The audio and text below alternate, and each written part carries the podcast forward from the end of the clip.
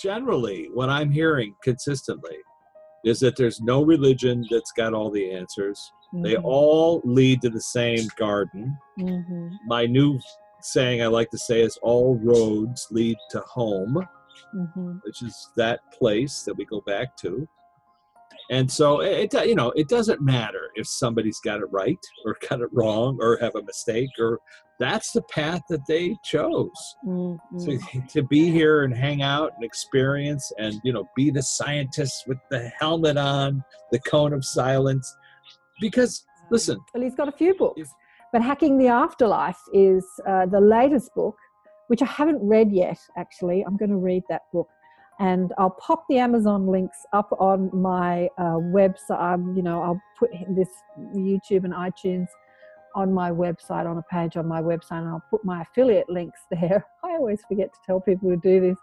So if, if you want to buy his books, uh, he's got the Tourist Guide to How to Navigate the Afterlife, which is called The Flip Side. Uh, it's a wonderful afterlife. He's got a few books, and these are books that are all researchers. But his latest book is Hacking the Afterlife. You know, that's the one where he's got Jesus and Amelia Earhart in there having a chat from the other side. So it'd be interesting to see what they have to say in Hacking the Afterlife. So head on over to my website and um, you know purchase them on my affiliate link, and I'll get a couple of cents. It's a way of supporting the the show. And uh, thanks. You got to accentuate the positive. Goes a long way. You're listening to Karen Swain, teacher of deliberate creation, accentuating the positive, showing you a way to a better life. accentuating the positive, it's not just fad, it's sanity. Who in their right mind would accentuate anything else? If you feel like that's what you want. Come on. whatever you want my dear Whatever I want, there you go. Whatever I want. Hello and Hello. welcome to another show, Accentuating the Positive with Karen Swain. Well, I have the magnetic and wonderful Rich Martini with me today. Richard, Rich, known as Rich Martini. often stirred rarely shaken this is going to be a fun interview. um, let's call it a conversation. I never interview people. I do fire a lot of questions, but I like to have conversations, as you know, people who listen to the show. Now, let me just read his bio here. Now, what have we got? Now, Rich is a writer, director, author, and an award winning filmmaker who has written and directed eight theatrical features and a number of documentaries. His first book, Flipside, A Tourist's Guide to How to Navigate the Afterlife, went to number one twice on Amazon. how did you do that? I'll have to pick your brain about how you did that. And uh, he, the book is the transcription from the documentary he made, which is available also on Amazon. I'm reading this off Amazon, so Amazon's giving itself a plug, um, which is Flipside Journey into the Afterlife. And uh, it's also on gaia or I'm getting there. Also Yeah, on yeah. Gaia, I just watched. Uh, yeah, I watched it on Gaia recently because I watched you and George Noory chatting it out the other day on Gaia TV, and um, which reminded me to reconnect with you and uh, you know get this get this happening. Fabulous conversation with George Noory. Love that. And I did watch the flip side, which features Michael Newton, who has exited the Matrix, and he's on the flip side these days. And uh, it's a great, it's a great movie. Welcome to the show, Rich. Thank you, Karen. I appreciate it. What a treat to be here. I mean, here we are, you know, the magic of the internet. Here we are. You're somewhere in down under, and I'm Down somewhere on the west coast of uh, California. And I was just, you know, off camera. I was saying I was down in uh, in Sydney, and I just, I'll tell you, my experience being in Sydney, I felt like I had fallen into the future because Really? I was there in like '97 Okay. and I I just assumed that Sydney would be not that different than let's say Manchester or some you know old town in England with you know industrial. No, there's like there's a monorail. Every place I went to, every 7-Eleven has like the best cappuccino you could buy or flat white. And I was just com- and then going, you know, the the the support system, getting on a boat and going across to the zoo and coming back. I just mm. couldn't believe how advanced I felt being in Australia. So all I Oh, can wow. say is I can't wait to go back, but nobody wants to invite me. I'll invite you down. Back. I'm dying. I tell you what, to go this way. I speak to a lot of people in America, and you know, I do look for fascinating people to talk to in Australia, and there are many of them. But I tend to, uh, you know, be attracted to the Americans. Don't know why, but I do have this dream to bring you all down under one day, and we'll, you know, That'd be great. chats and feature you and do things. But anyway, one of the many things that I'm up to. But uh, it's interesting to hear you say that about Sydney. I remember years ago when I was a kid, my uncle talking about how beautiful Sydney was. And um, well, this is a long time ago. He said, I've traveled the world. And at that point, I hadn't traveled the world. And he was saying, Sydney is one of the best cities you'll ever find in the world. And I remember thinking, really? Is that true? And then I did a bit of traveling myself. and I guess it's not one of the best cities because there are just exquisitely beautiful cities, you know, in in Europe and places with history and architecture that's out of this world. And Sydney is like nowhere like that. But I suppose as a modern secular city, it's pretty cool. Yeah. Absolutely. I mean, you know, it's just one of those things where I expected one thing and then I found something completely different. And I must say, I've been fortunate enough to travel the planet. And for viewers who are tuning in who might who might know a little bit about my journey, um, it, it sort of began when a close friend of mine passed away.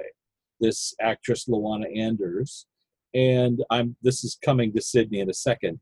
But when she passed away, she started coming to visit me, and I started wondering, like, how is it that she could visit me? I was seeing her y- as younger than when I knew her. So I was Mhm. getting like new information from her. But ultimately, um, it was like she had lit a fire under me because Mm. I had her ashes. And I had said to her before she passed, I said, you know, where do you want me to scatter your ashes? And she said, everywhere you go. And so from that point, I was like, oh, all right. Well, just like her to give me a lifelong task. and so from that point, I suddenly went everywhere. It was very strange. I mean, I was in mm. Moscow, I was all over the planet. I was in Tibet, I was in India, and I took some of her ashes with me wherever I went and put her in a river. So if you think of all the major rivers of the planet, she's there. And I must tell you that when I was in Sydney, Yeah. you know, I didn't tell everybody, look, you know, you don't tell people in customs, like, what's that bag? It's my cocaine. No, I was, you know, I'd be carrying my a little bit. One guy once opened up the bag. He said, what's that? I said, that's my friend Luana. He was like, ah, I put that back in. Here, take that away. I got down to the Sydney Opera House and I thought, well, this is a good, good enough place. You know, I'd never been there before, but the sky was, I kid you not, it was as gray as you've ever seen a gray sky and the water was a little choppy. And I got out there and I poured a little Luana into my hand. Yeah. Okay. Yeah. So I had like a handful of this ash, and a wind picked up. And I was thinking, okay, it's getting mm. windy. I better do this quick. And I threw the ashes into the water, and they came right back and hit me in the face. The wind shifted in that moment, and like, and I was covered and like head to toe. I've never done that before or since. And I was laughing, and now it gets interesting because the sky opened up. I kid you not, Karen. The sky opened up, and a shaft of light came right down to where I was standing Oh my next God. to that opera house. And I thought, wow, this is hilarious. Not only has she orchestrated the ash in my face, but she's also somehow, I don't know how you orchestrate that, but it was very dramatic and I'll never forget it. I did take a picture. It's, you know, it exists somewhere. Um, So she has a good sense of humor and, and maybe an even better sense of humor on the flip side. well, I can I can tell you that that's that's a frequent thing that people say. So, people familiar with my path and journey, just in a nutshell. Flip side, I through Luana, she had told me that she had a recurring dream that she was somewhere in another galaxy in a classroom.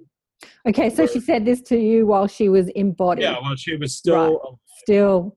and I. I didn't it was not a topic that we talked about but she said to me mm. i think i'm going to another galaxy and i said what do you mm. mean she said well i have this recurring dream that i'm in a classroom and everyone's dressed in white and they're speaking a language i'd never spoke i've never heard before but somehow i completely understand Mhm. and i thought okay that's the morphine drip you know they're Right. giving that to her But then I mentioned it to her nurse, and the nurse said that was that's that was her dream. That's her dream. She had it all talking about it all the time. And the day she passed away, I got a call from a close friend of hers who said, "I had the most wonderful dream about Luana last night. She was in a classroom." She said, "in the fourth dimension," and and it was a class in spirituality. And I thought to myself, "What class? What is she talking about?" And it really wasn't for another maybe ten years that I was introduced to Michael Newton's work, this hypnotherapist from Los Angeles who did thousands of cases. And in chapter one of Journey of Souls, there's a guy saying, you know, I'm in a classroom and it's a class in spirituality. So at that moment, I took that as a message, like a, a you know, doorbell, ding dong, to focus on this research and start a documentary. So I focused just on people under deep hypnosis, which is the method that Michael Newton had sort of perfected, four to six hour sessions. There's a wonderful uh, hypnotherapist, not in Sydney, but he's in Melbourne. His name is Pete Smith.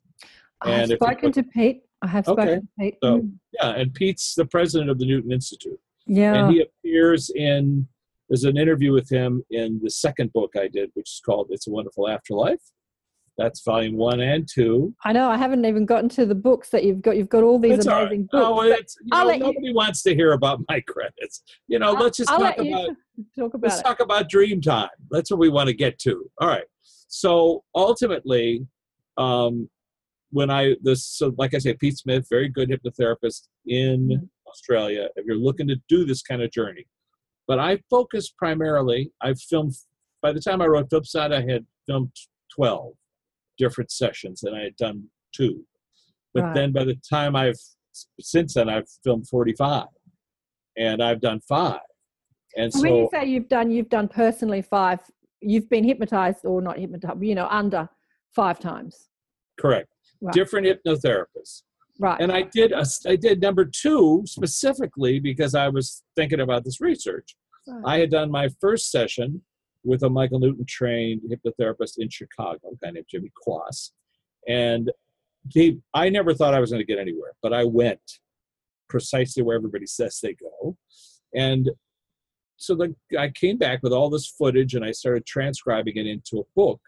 And then I thought, well, wait a second. What if I do another hypnotherapy session? What if I don't go there? What if I go somewhere else? You know, what if I don't see myself as a Native American? What if I see myself as, you know, it's an experiment. So Scott DeTamble, who's out here in Los Angeles, and I filmed a number of sessions with him. Scott said, well, why don't we try that? And uh, Karen, it was as if I had left the garden gate open. He started counting me down right. let's go deeper. He got the deep, and I was there. It was like I had left the door open. I was just stepping back into the state I had been two years earlier. okay. What made it okay. what made it interesting as Mm. in terms of research was that events that happened two years earlier that I experienced in real time you know Mhm. i'm i'm stepped through the veil i'm in a classroom i'm talking to my friend luana which is a funny story because i i didn't know you could get anywhere but here i was doing this hypnotherapy session and he said where do you want to go? And i said well jay i'd love to visit my friend luana. Mm. and now i'm in a classroom and i see her and it's a giant auditorium. And oh I'm, i have this fan i should turn that off. Um giant auditorium. Sorry you've probably been hearing this humming for a long time. And anyway and uh and i start speaking. I i appear i see myself in the classroom and i see everyone in the classroom turning around and looking at me like what the hell is that like is imagine if suddenly somebody appeared right here and started talking to us and you and i would be like what the hell is that Uh-huh. that's what they were doing. They were looking at me like, why is that guy talking? And I, I saw my friend Luana in the back of the class, but she was about 20, way before I met her. right. And I, I look at her like, oh, there's Lou. And she says, she looks at me like, what are you doing here? Why are you here? And I, but I'm now responsible to talk to the hypnotherapist who's like, what are you seeing? And I go, uh, well, I'm in a classroom and it seems like I'm not supposed to be here because they're all looking at me like, why are you talking? And I said, but it's a, cl- but I'm here. So, and I came all this way. Why don't I just talk? So I said, look, this is a classroom in the healing light of the universe. The, all these students are learning how to channel that light to heal people on earth. And as I said that, one of the students turned around and looked at me and he said, You don't know what you're talking about. I thought, Isn't this weird? If I'm making this up, why would I challenge myself? Yeah. But but I went, I said to the hypnotherapist, Oh, uh, he's telling me I, I don't have the story right. But listen, this is a classroom in channeling the light of the, the healing light of the universe, but not everybody signs up to be healed. Not every doctor signs up to cure everybody. Some people sign up to experience illness so they can become doctors in future lifetimes. Right. And when I said that, the student looked at me mm-hmm. and That- said, Well, I guess you do know what you're talking about.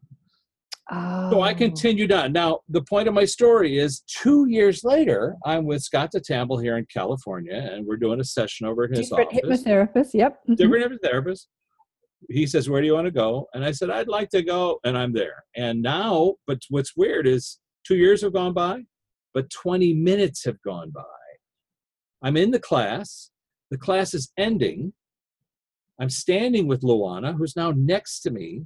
She's speaking to the teacher, very tall fellow, and saying, This is my friend Richard, and he's working on this project, and I want to apologize for him interrupting our class. you know, imagine, like, what? Like, what's going on? Where am I? Oh my gosh, there, she's apolo- apologizing, and I'm looking at this tall teacher, and he looks at me and he goes, So, what do you want to know? And I thought, oh my God, this is so hilarious. I've traveled right back to this moment 20 minutes later, two years later. And I asked him my questions, you know, what, well, so what is the class about? Is it about blah, blah, blah, blah, blah? So all I can tell you is time works different over there than it Well, does here. well, it does, but I'm going to get back to that because I want to know what the questions were that you asked him and what he said to you. Yeah.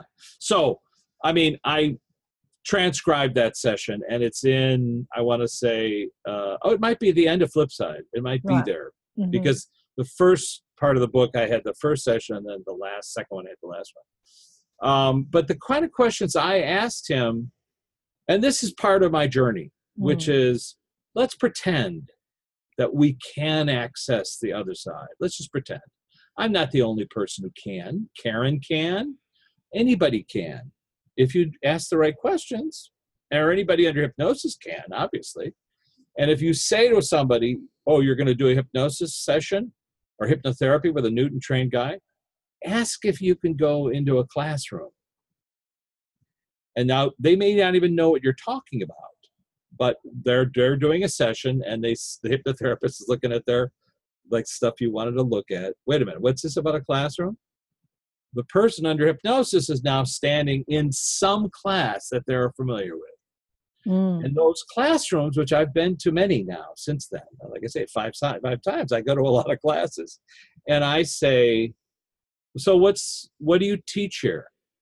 Mhm. What is your class about? About. hmm And I've seen, uh, I've experienced.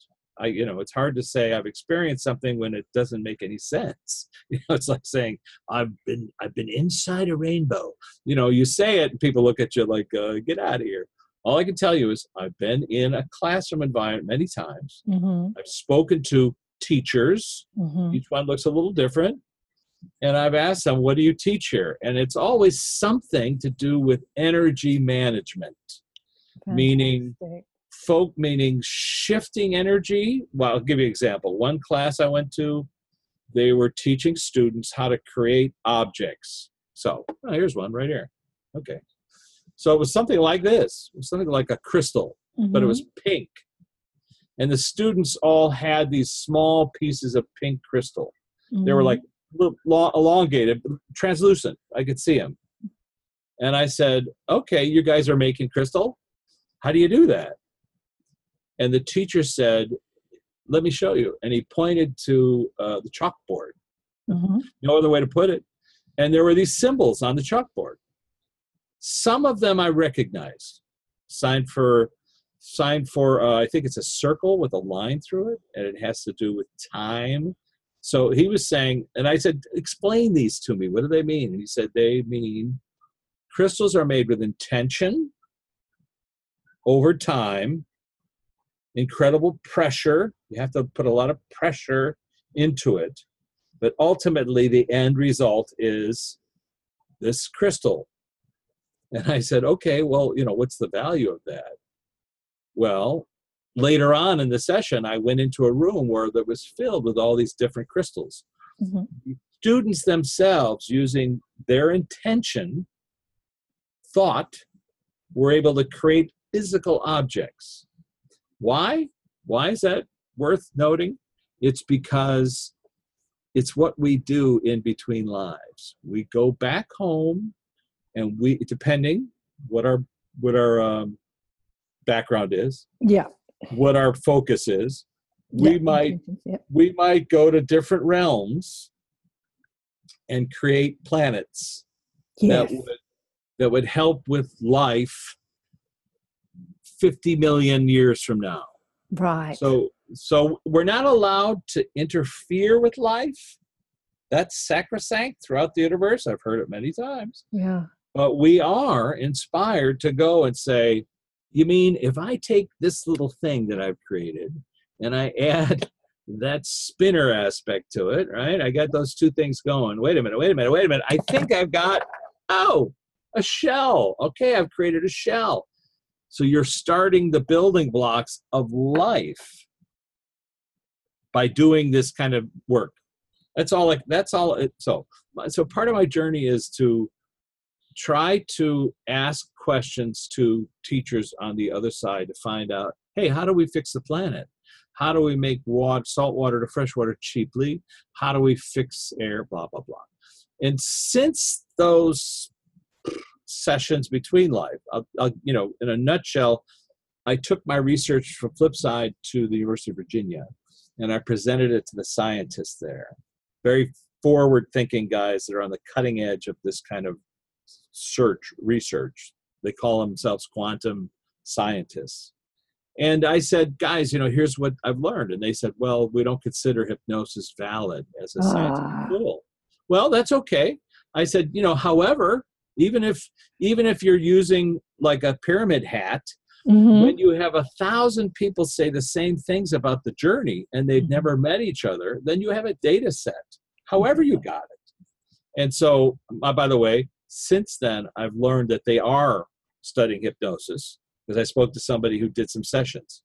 So they are using this. That was like 10 years ago when I presented that to them. But ultimately, they said, we have been focusing on near death events because you can actually catalog that. A guy comes in, like, what did you see? Did you see a light? Did you see a person? What did you see? And Dr. Bruce Greyson is very, you know, forefront of this research.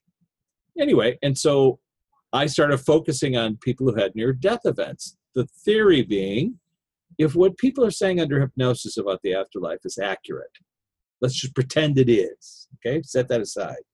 Then people who are having near death events, which science has studied, let's examine their experiences. Do they match up?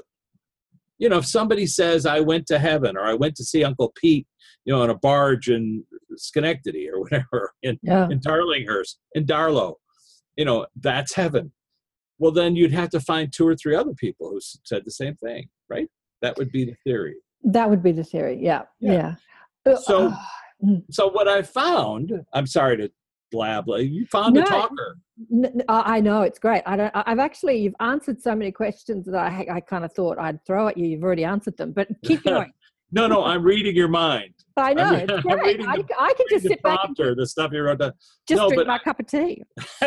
Go ahead. No, but that idea of so if a near death person has an experience, and this is what I found, which is people who claim they went to heaven. You know, Bruce, uh, uh, what's his name, Eben Alexander. Even answer. You know, his his his experience was, you know, or the little kid, uh, Todd Burpo, whose book was "Heaven Is for Real." Yeah. hmm hmm but you know people find a way to sort of knock what they're saying but what i focus on is what's new information so in Eben Alexander's case even though he was calling he never calls it heaven in the book they call it you know the, the Mhm. publisher put that on the book but Mhm. still people talk about it as heaven a place you have to go to right Yeah. And, and when the, and so he meets a sister who he didn't know lived he was adopted. After he was there, he had this experience where somebody guided him around the afterlife.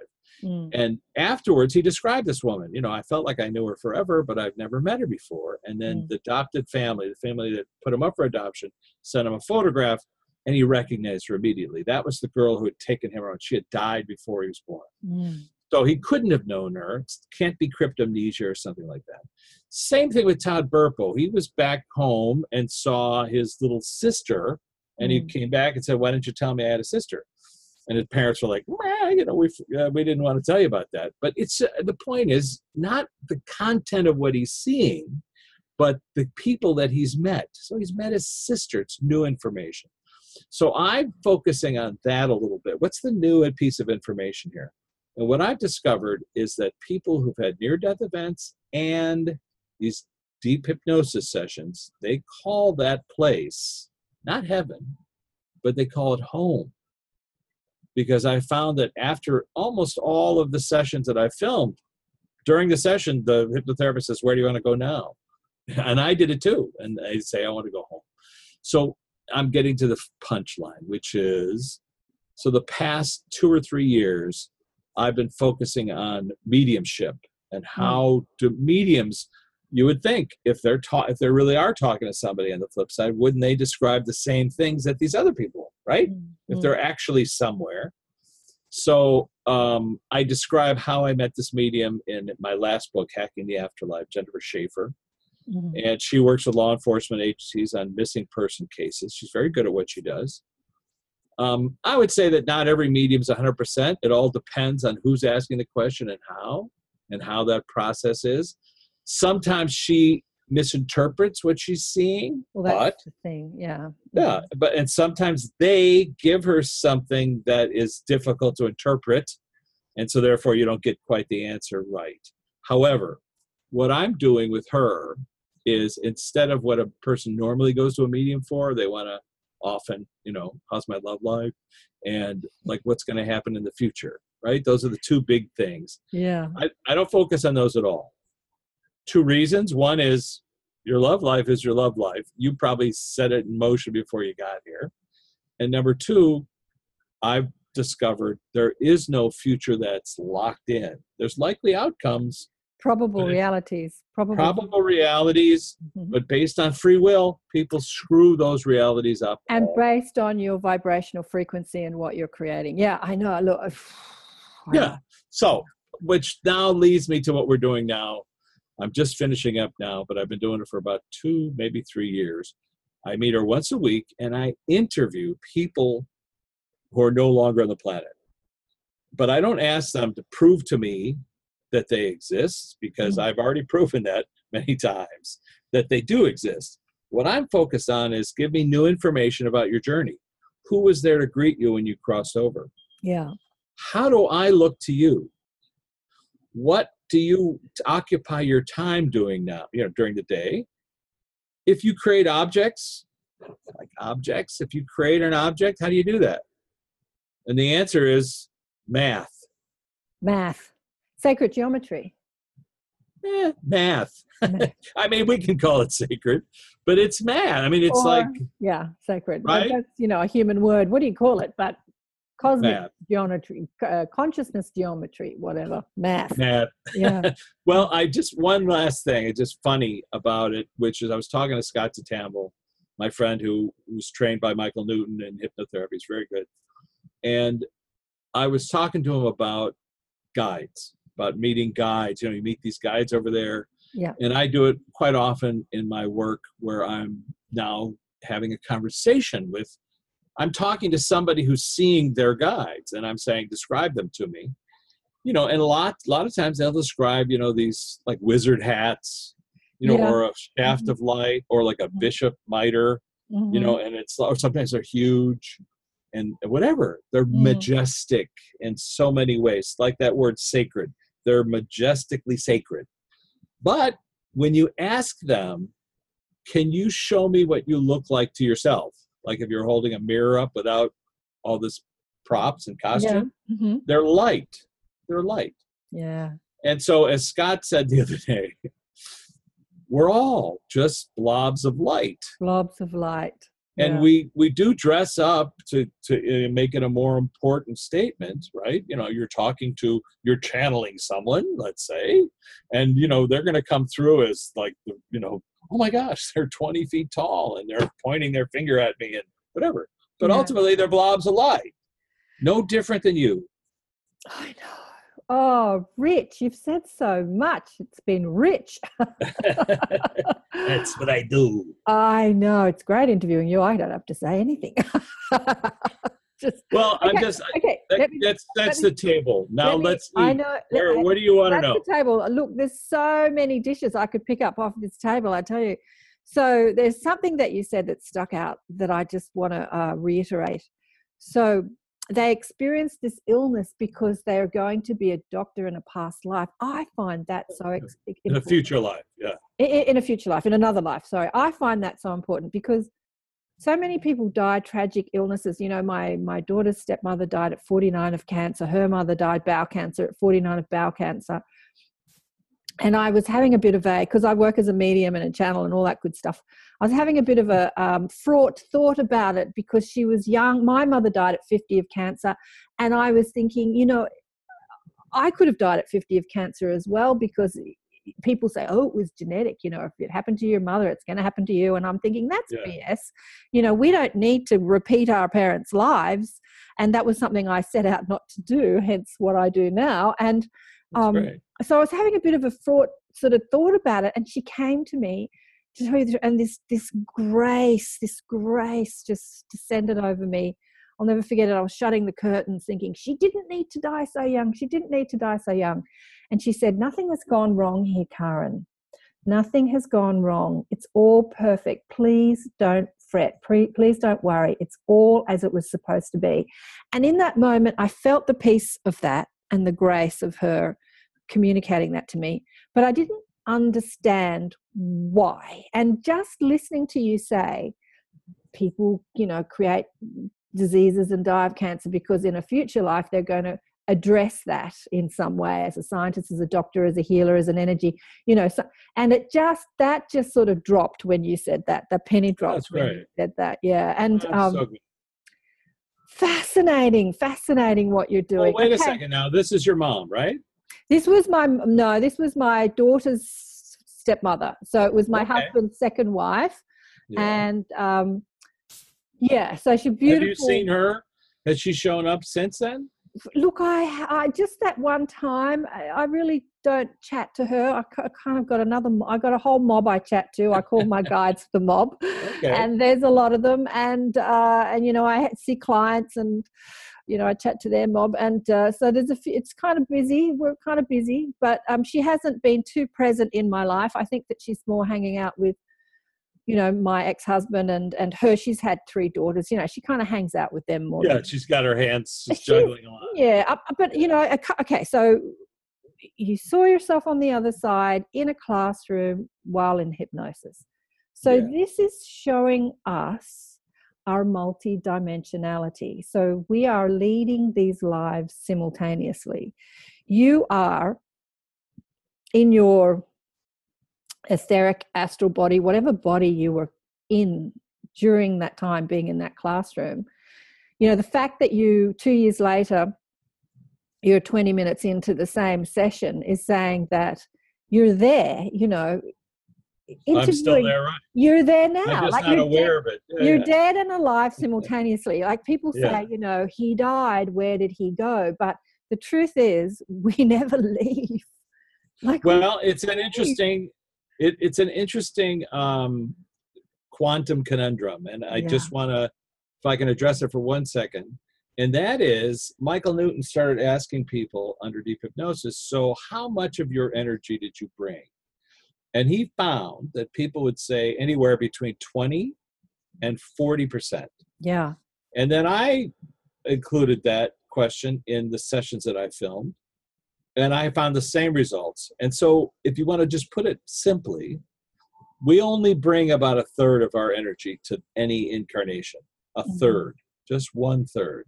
So, what's the other two thirds up to? And when I asked that question, The Mm. other two thirds, which is always back home, Mm.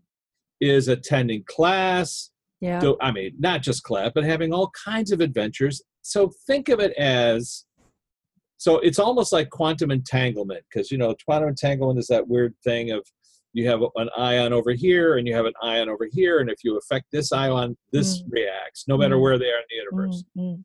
It, I think it explains why you find soulmates, why you find people that are of like-mindedness, Mm. because you're vibrating about that same frequency, and you, you seek them out just the way they seek each other out. But it also explains this two-thirds of us always being home. So, if in a simple sentence, it's like we're alive, conscious energy alive, before we come here. We dumb ourselves down because the human physique can't handle more than about a third. Mm, mm. Some people, some avatars that have been here claim that they got a higher frequency. They got a little bit more like Jesus, let's say, Mm, or uh, people that I've run across in this research. They claim that avatars bring more. That's why they seem so, when you get close to them, you have this feeling of unconditional love just being around them because they're I- bringing more of source. Can I say something here? I Yeah, yeah, go ahead. So I read Michael Newton's books years ago, and um, a, a healer friend and um, and I used to sort of play with some of this when we would get together. And I was chatting to him under. I don't like to use the word hypnosis, but under. Let's just call it. Yeah, under. yeah, sure. And I was talking about, you know, the percentage of energy frequency we bring, like we that animates the body. And he was saying that it differs during your life. Like you'd say, an avatar. I found that too. Yeah, that's right. And I said, okay, so when did it differ for you? And he said, oh, when I was a teenager, I had less.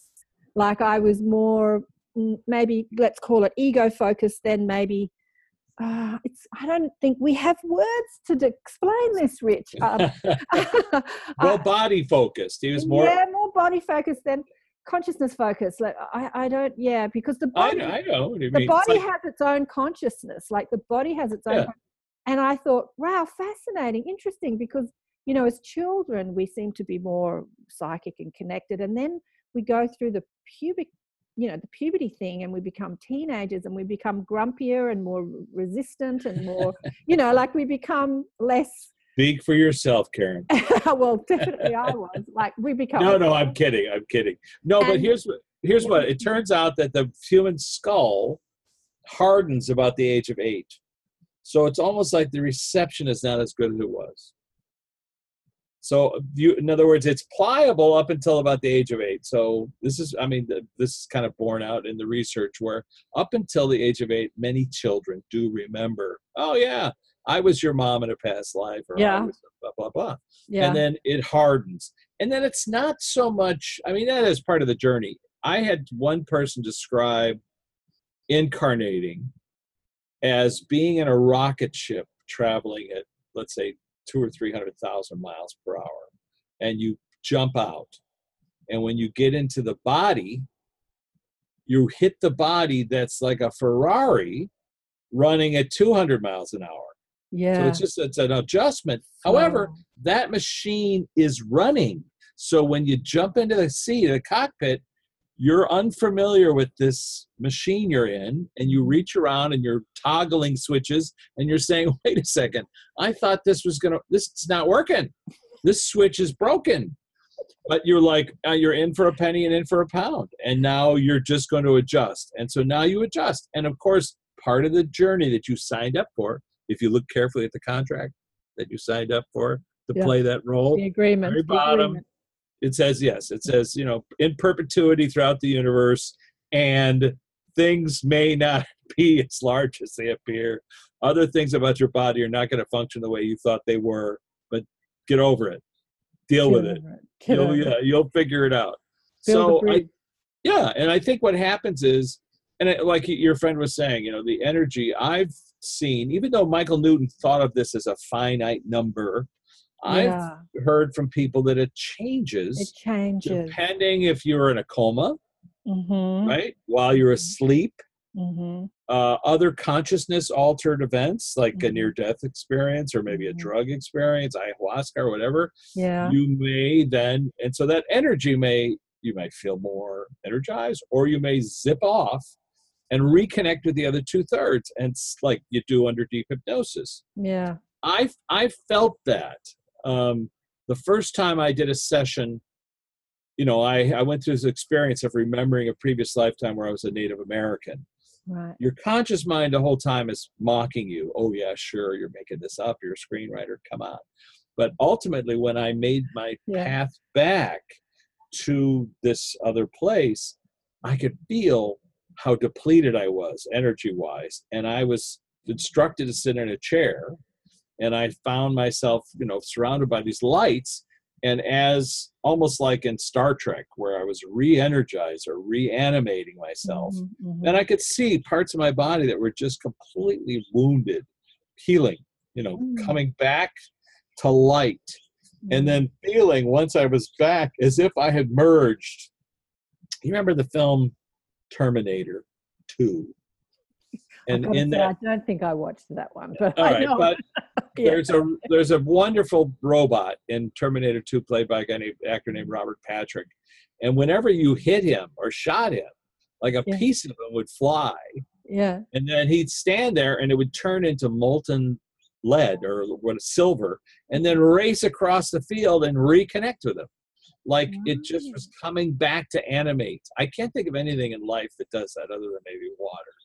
But Mhm. it's that idea you reconnect with your energy that's back over there and now you're feeling a hundred percent. And you remember your previous lifetimes you can goof around you can shift your consciousness around you can do all these things that you were talking about I know, like like you say, access all areas. You've got the backstage pass, and and I often say that about my mob. You know, they've given me the backstage pass because for some reason I seem to be able to access all areas if I want to. It's not Yeah. like I do all the time, but um, um, you know, because you access what you need to access when you need to access it. But you know, putting it into a percentage, I just our energy is so infinite. I think that only the human mind needs some sort of structure, some linear uh, concept to try and wrap our puny little linear minds about. To Yeah, say right. two thirds, one third is just a way to understand it because I think our energy is infinite and we beam that, you know, an aspect, a part of that energy into animate this beautiful little, you know, yeah bod. well i i only use it in terms of and i know what you're saying but i, I only use it in terms of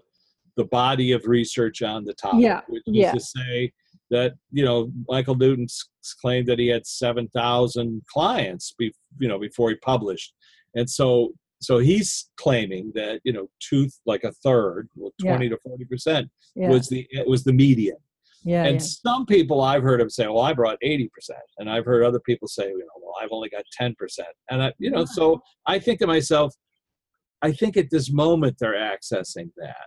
You know, Mm, while I'm mm, asking the question. right.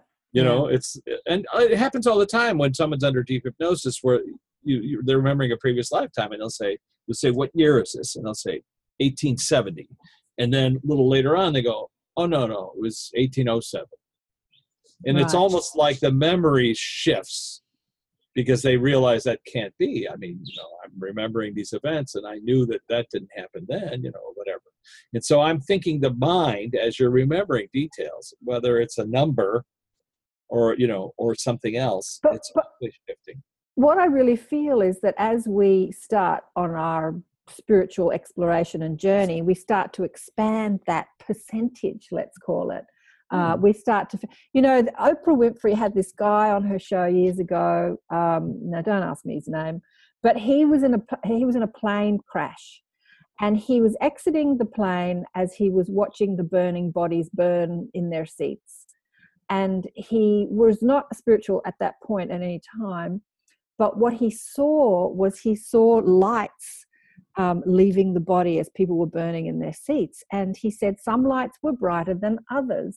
And this sort of put him on his spiritual path. And he said, you know, I wanted to investigate what that light was and why were some bright lights brighter than others. And mm. and then that took him on his spiritual exploration. And he said to her, you know, I want to be one of those bright lights you know when so when i exit the body i'm going to be a bright light that exits so i think that what he's saying he's we're talking he's talking about the same thing as you as you expand your awareness and your consciousness as you raise your vibe as you become more loving you get over all your grievances you forgive people yada yada you know all that stuff that the good stuff that we're supposed to do you you allow more of that light to inhabit your being while you're here and then you've kind of got access or you know you've got more access to all of that Oh yeah, I guess so. I mean, you know, I'm just.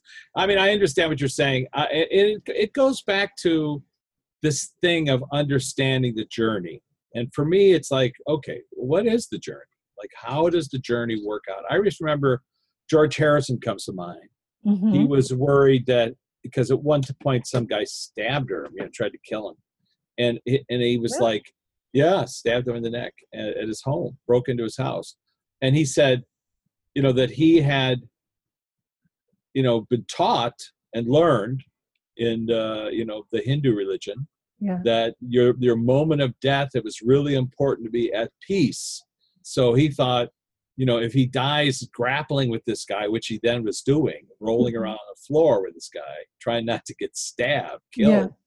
he thought oh i don't want to spend eternity like rolling around with this guy on the floor okay um harry dean stanton is a friend of mine this is an actor who was in the show big love and he was a pretty renowned atheist that was about polygamy wasn't it big love yeah, yeah right. Uh, Mhm. Bill Paxton and Mhm. Harry Dean. I knew Harry Dean pretty well. So recently he passed away, right and I interviewed him on the flip side about Oh, what it was like over there. yeah And what's funny about that is because his he's very famous for being an atheist and saying nothing. There's nothing over there. And I was like, so what? You know, how was what was it, when you realized there was something? He said, at first I was I thought you fall into a dream, and he thought he was in a dream. And the dream, by the way, was presented to him by Luana, our mutual friend. right okay She was very tight with Harry.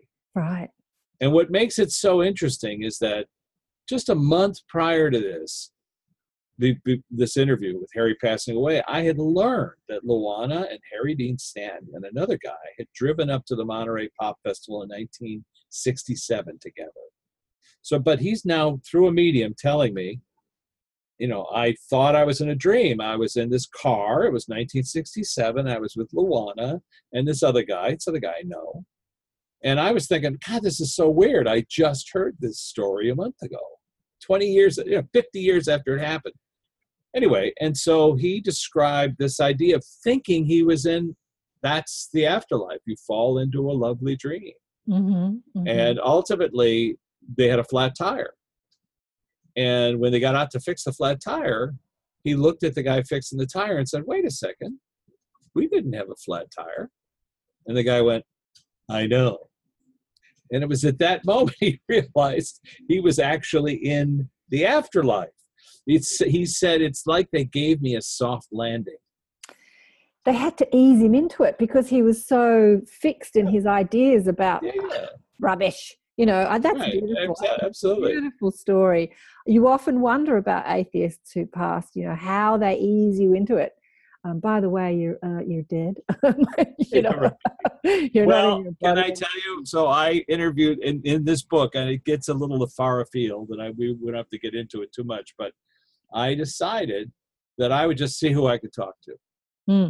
and I just, at first I focused on just people I knew, people I had met. What about George Harrison? Have you chatted to him? I did. That's what made me think of him. Okay. So uh, the idea, though, is I'm try, I'm not trying to sell celebrity. Look, I've this is my business. Uh, my brother was engaged to his sister-in-law, so it's not that I didn't have a connection to him. You see, This is It's- George Harrison. George Harrison's wife, her sister, and my brother were engaged. They didn't Wow. get married, but so I I had that little weird connection. Then I have another friend who was very tight with him and produced some of his work. So it's easier if you have a frequency connection. Of course, if you just say I want to talk to you know Genghis Khan, and you don't know anybody who knows Genghis Khan, whoever you're talking to, you're, it's going to sound like craziness, right? Unless you know enough details about the great Khan. I'm just saying. So in our case, what we started with was people that I knew that had passed away, like Bill Paxton, who was a good friend of mm-hmm. mine. I've known mm-hmm. him known his whole career. Knew his wife. You know, I didn't. I haven't met his kids, but Harry Dean Stanton I knew very well, and we go through a list of people who kind of appear because they knew them. So the setting, what I do is that we set up this thing. It's first it was Jennifer and I would be meeting in a, ca- a cafe, and she would say so and so is here, and I would say really, what do you know? What do they want? Why are they here? What do they want to say to us? They they want to encourage you to write about this, and I'd be like, all right, that's very nice Mm. what's it then i started with the questions like what's it like for you over there and eventually after about a year of doing this with jennifer and i write about it in hacking the afterlife because we talked to a, a famous person who passed away amelia earhart Mm. who i had been working on a film for 30 years about her and i had three different mediums answer questions directly from her same questions three different mediums same answers but the answers that nobody knows that i know because i've done so much research I'll just leave it at that. Mm. And new information, stuff that new nobody knows. Mm. Mm. You know that I found out from her. That I then went, oh my God, I had no idea this was true. she- Mhm. Told me something from the other side. So it's that anyway. I'm getting to the the, the structure, which is that we have a classroom that is run by Luana, my friend who Mhm. passed away. She's our moderator. When somebody new comes into class, no matter how excited they are to talk to somebody, because they all know that they can talk to people. We're the ones who don't believe we can hear them. Okay, so what you're saying is they all know, on the flip side, that they can talk to people as in incarnated people. Yeah, Yeah, but And- it's it's the incarnated people that are like dope, That- and they're you yeah, know like, they don't believe. They don't believe it. That they're the reaching program. out to them. yeah, yeah. Imagine how frustrating that is to be standing over a loved one shouting, "It's I'm fine. It's I've okay." seen it so many times, Rich. I've seen it so many times. It's it is, and I know we're so like we're in the cone of silence, and we're just and they're like knocking, and we're going, "There's a funny Yes. noise. What's that funny noise?" Yeah, Well, I love that message that you got, which was so direct, but it was also non-denominational. You know, the message you got from your that woman who Mm. said, like, "I'm okay. Everything's okay. It's as it's meant to To be." be. Mm. and and it what that that's not interrupting your path she's not saying oh look here's what happens you go and you die and think about it like i'm doing you know I'm disturbing the force yeah. she's not doing that she's just letting you know from as much information as she can pass to you is i'm okay She was bringing me peace because I wasn't at peace with her passing. Yeah, yeah. yeah i'm okay Mm. and you will eventually understand why and how i'm okay so don't Mhm. stress over it Mm. you know, I keep asking the question to these people over there why are you in this class? Why have you appeared? Why are you talking to me? And they answer with a variation of it's time. You know, people can handle this method. And what I do is I go, so give me a method. What's the best method to talk? I mean, Okay, as okay, a before medium. we go into the method, it's time Okay. as in it's time for humanity. It's time for you guys to wake up and smell the roses. It's time. It's time. It's time to stop being so blinkered. Cone of silence. Cone yeah. of silence. yeah, take the Love blinkers off. That. Take your blinkers off. Love that. Okay, so it's time, right? And going on to the method, method, method, method. Well, in I terms, ask you, why? yeah, you go ahead. Are you chatting to them? Like, why do you need a medium? Well, I, I do hear things myself Yeah. often, and I say to the medium, "Did you want to say this?" And she'll say, "Oh, "Did you just walk into my head?" Know, she said that to me yesterday. I was just transcribing one of the things. She said, "His daughter says she wanted to be a play." I said, "A playwright." She said, "I didn't say that." I said, well, I heard it. But yeah, no, I, I think we're all that way. I think we're Mm. all that way, and I do and too. I do you know and it, and i know and this is what my friend jennifer always says and i'm sure it's true for you you it's it would be wonderful if you didn't have to tell anybody anything if you could just enjoy your life and your journey if they could find it out for themselves But that's not the case. They come to you because your frequency is tuned so that you can hear these messages. And it's really important to honor you for that, to thank you for that, because you're taking something a lot of people would put blinders on, cone of silence, until you know until their next life they go, Jesus, why did and I've been I've been able to do this for like many lifetimes. I don't know why I don't help people. Yeah. You know, it, it is helping heal people. And I Mhm. think there's no more noble calling yeah. could have. I used to get frustrated with uh, psychics because um, they would just regurgitate a whole lot of stuff about you you already knew. And I used to say, you know, what what point is that? Like you pay someone a couple of hundred bucks to hear you went on a trip and your mother died and blah blah, all this stuff you know about your life, right? Yeah. and um, and people were like, "Oh my God, she's so amazing! She told me this and this and this and this and this, all the stuff you know." And I'm like, "Well, what did she tell you that you didn't know?" Yeah. But, New know, information. new information exactly and then my mob said to me well you know this whole psychic phenomena has been to show you know to present evidence that psychic ability is possible. So Yeah. a whole lot of people are going to a whole lot of psychics just to present this evidence which was not my job as a medium or a psychic to do that. And actually i can't do that. I don't see people's houses or know that they've been i mean i don't get that information. And wasn't my a part of my plan but um Lottery numbers. a lottery numbers it was a part of many many other psychics plans because people needed that evidence that you Yeah, can right. actually tap into an expanded consciousness and expanded awareness so Well, let me ask you. So, what was your first conscious thought that you could talk to spirit? Oh, you know, I've got that book behind me because I've written all about it in the book. I've written a couple of books about it, but you know, mum dies and I'm 16 and she's coming to me in dreams telling me she didn't die. And I'm saying to her, Well, where the hell have you been if you didn't die? That's funny. and then I'd wake up in the morning and go, Oh my God, she's still dead. Because in the dream, much like Oh. you in your uh, Yeah. astral experience or whatever you want to call it, it is as real as real as real as real. So, in this mm-hmm. conversation I'm having with my mother in this other reality, I'm believing I'm. So, is she is she part of your mob? Oh, y- y- okay. Well, that's a long story. She's actually reincarnated and she's now Oh. 21. And so I've watched her for 21 years.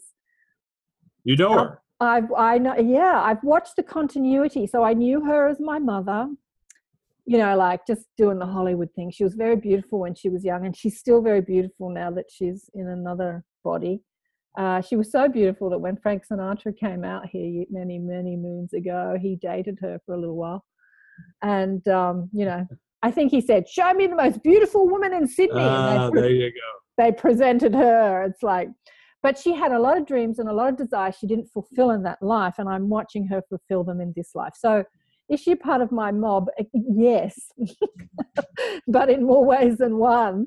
Well, Uh, there's also that aspect that some part of her is always back home. always Right. there. And this home. is what's so interesting. She came to me in a very clear vision um, as mum.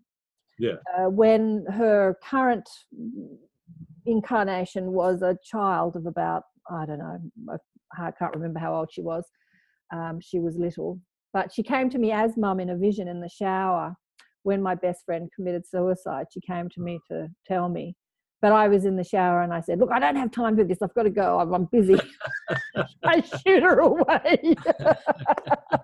so, you know, we're much more malleable. There's not this blob here and then a blob there. There's no such thing as time, which is what you were talking about. It's much Yeah. more expansive and malleable and, you know, as you say, um, what do they call it? Quantum Quantum entanglement. Yeah. Quantum. entanglement. It's a, we are much more entangled. Yeah. Yeah. No, it, it's a topic that comes up quite a bit, and people do, you know, they have an experience after life or between lives where they Mhm. feel like there is no time, and we can experience Yeah. all lives at the same time. Time. But, but it's important to note that that's something you can experience, but in terms of lifetimes, eh, there's a linearity, and that Yeah. linearity because you wouldn't learn anything there's a continuum. It's a conti- like to be a witness to someone to someone's life. Yeah. To you know, in my one lifetime, I'm watching someone experience two lifetimes. It's so fascinating to see. Well, that's unusual. that's pretty cool. continuum. Well, you know, I think we're all doing it all the time. We're just not privy to it. Yeah, that's true. No, and you do meet people on the road, and you feel like I feel like I've known you forever, Yeah. and it's likely you have. Yeah and grandmothers you know children grandchildren often are grandmothers that you died and all this sort of stuff it's off Yeah. you know, you know you look so much like your grandmother they'll say you know and um they'll go yeah it's like because you are your grandmother and you know well, I'll tell you. Oh, Yeah. go ahead. Oh, when my little my daughter was little, uh, you know, we got in the car. I think she's about five, and she goes, "Put your seatbelt on." And I said, "Now listen, kid, I'm the mother in this life. You might have been. I'm supposed to be Yeah. the one that says that to you." And she looked at me with this cheeky little grin, and she said. I'm the mother. I'm the mother. I'm the mother. And you know, we were kind of arguing about roles. It's like, That's no, you're the kid this time. I'm the mother this time. Well, I like that. I like that. There's a scene in a movie if I ever heard it. Right? Pardon? Very funny. That's a scene in a movie. Yeah, if I ever heard it. I'm the mother.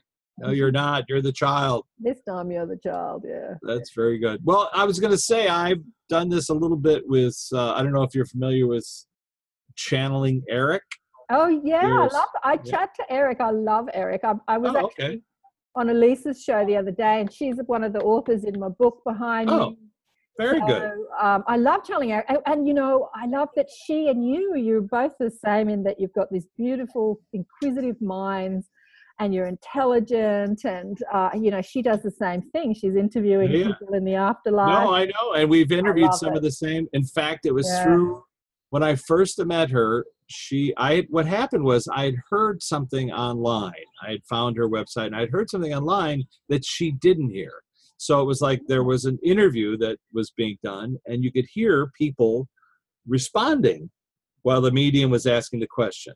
So, have you been reincarnated? You know, and then you hear a voice go, "Yes," yeah, and then and then she would say, "I heard him say yes," and I was like, "I heard him say yes too." exactly. So I exactly. pointed that out to her, and uh, and so we became friends. And then I saw her once when she was in Oh, L.A. Hey, But recently, um, she was doing a session with somebody, and they were talking to Eric. I can't remember. Oh, they were interviewing uh, Chris, not Christopher, but Stephen Hawking. And at the very end of the Stephen Hawking interview, if you get a chance to, yeah, it's a good, it's a good chance to see it- interview with Veronica Drake. Yeah, it's good. Yeah. Oh, Mm. very good. And it was at the very end. There's like one, like just a few seconds before it ends. And Elisa says, Love you, Eric. And you can hear Eric say, Love you, Mom. Love you, mom. It's Well- clear as a bell. she just put up an interview she did with me the other day and i'm rabbiting on i'm not being i'm not being interviewed by you know talking to eric she's just talking about deliberate creation so i'm just rabbiting on like the way i rabbit on. But i'm talking about being deliberate in creating that connection you know to to create anything you have to you know be deliberate and relax and chill out. And i'm saying you know why do people want to connect with their loved ones? Because they want to return to that good feeling they want to feel good again they want to return to love. And then you hear eric in an evp at exactly 39 minutes say yeah You're kidding. Oh, that's fa- so. That's you. Does she have that up online? Because I'll Yeah, take a look. I tell you what else. uh, We would. I did an interview with a. uh, You know, I don't call them interviews. I call them conversations. 'cause, Yeah. Uh, with uh, Lisa Wettenheimer, who channels Prince, and the two of us were channeling Prince. And there's an EVP on that where Lisa's saying, you know, he did that for good reason. He was talking about him changing his um, name to the symbol. And Yeah. we were talking about the political, you know, why he did that and, you know, had slave on his, anyway.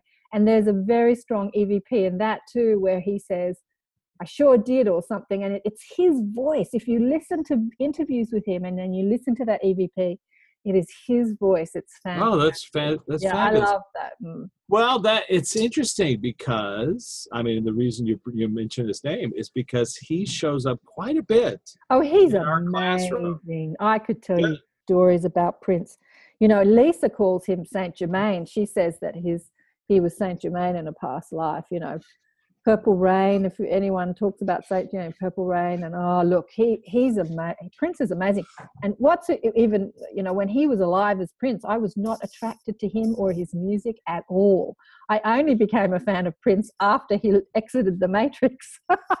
well, it's I. It's odd because I met him years ago when I was writing music reviews for Variety, and so uh-huh. I was assigned to, you know, do one of his shows and and I remember thinking to myself, "Oh, this guy is so he was so talented, oh, so Yeah. amazing." But I saw him backstage. I was at a VIP thing with him, and I, I Mhm. remember thinking to myself, "You know, this guy's really full of himself, and you know, blah blah blah." And I had that kind of weird blinders on, and it wasn't until because he showed up willy nilly. He didn't. We didn't ask for him to show up. He just showed up in one of our conversations, me and Jennifer, and, and it, we, we talked to him at Hacking the Afterlife, and then he's shown up quite a bit in our classroom where he talks about frequencies. It's so this big thing is music. He talks about ride using music to ride frequencies. Mhm, mhm. Plus, he talks about because we've interviewed people who claim that you know when they crossed over, he was there or somebody like him was there and Mhm. yanked them and put them right on stage, and so they went right from like I'm dying to being on stage with a crowd of like fifty thousand people cheering. And this one musician that I was friends with, he said, you know, I thought I was on stage until I saw my mom in the front row. And then I realized I'm not on stage. I can't be. My mom passed away. Yeah. Oh, that means I've passed away. Another one of those soft landings. Another soft landing. Your work is fascinating, Rich.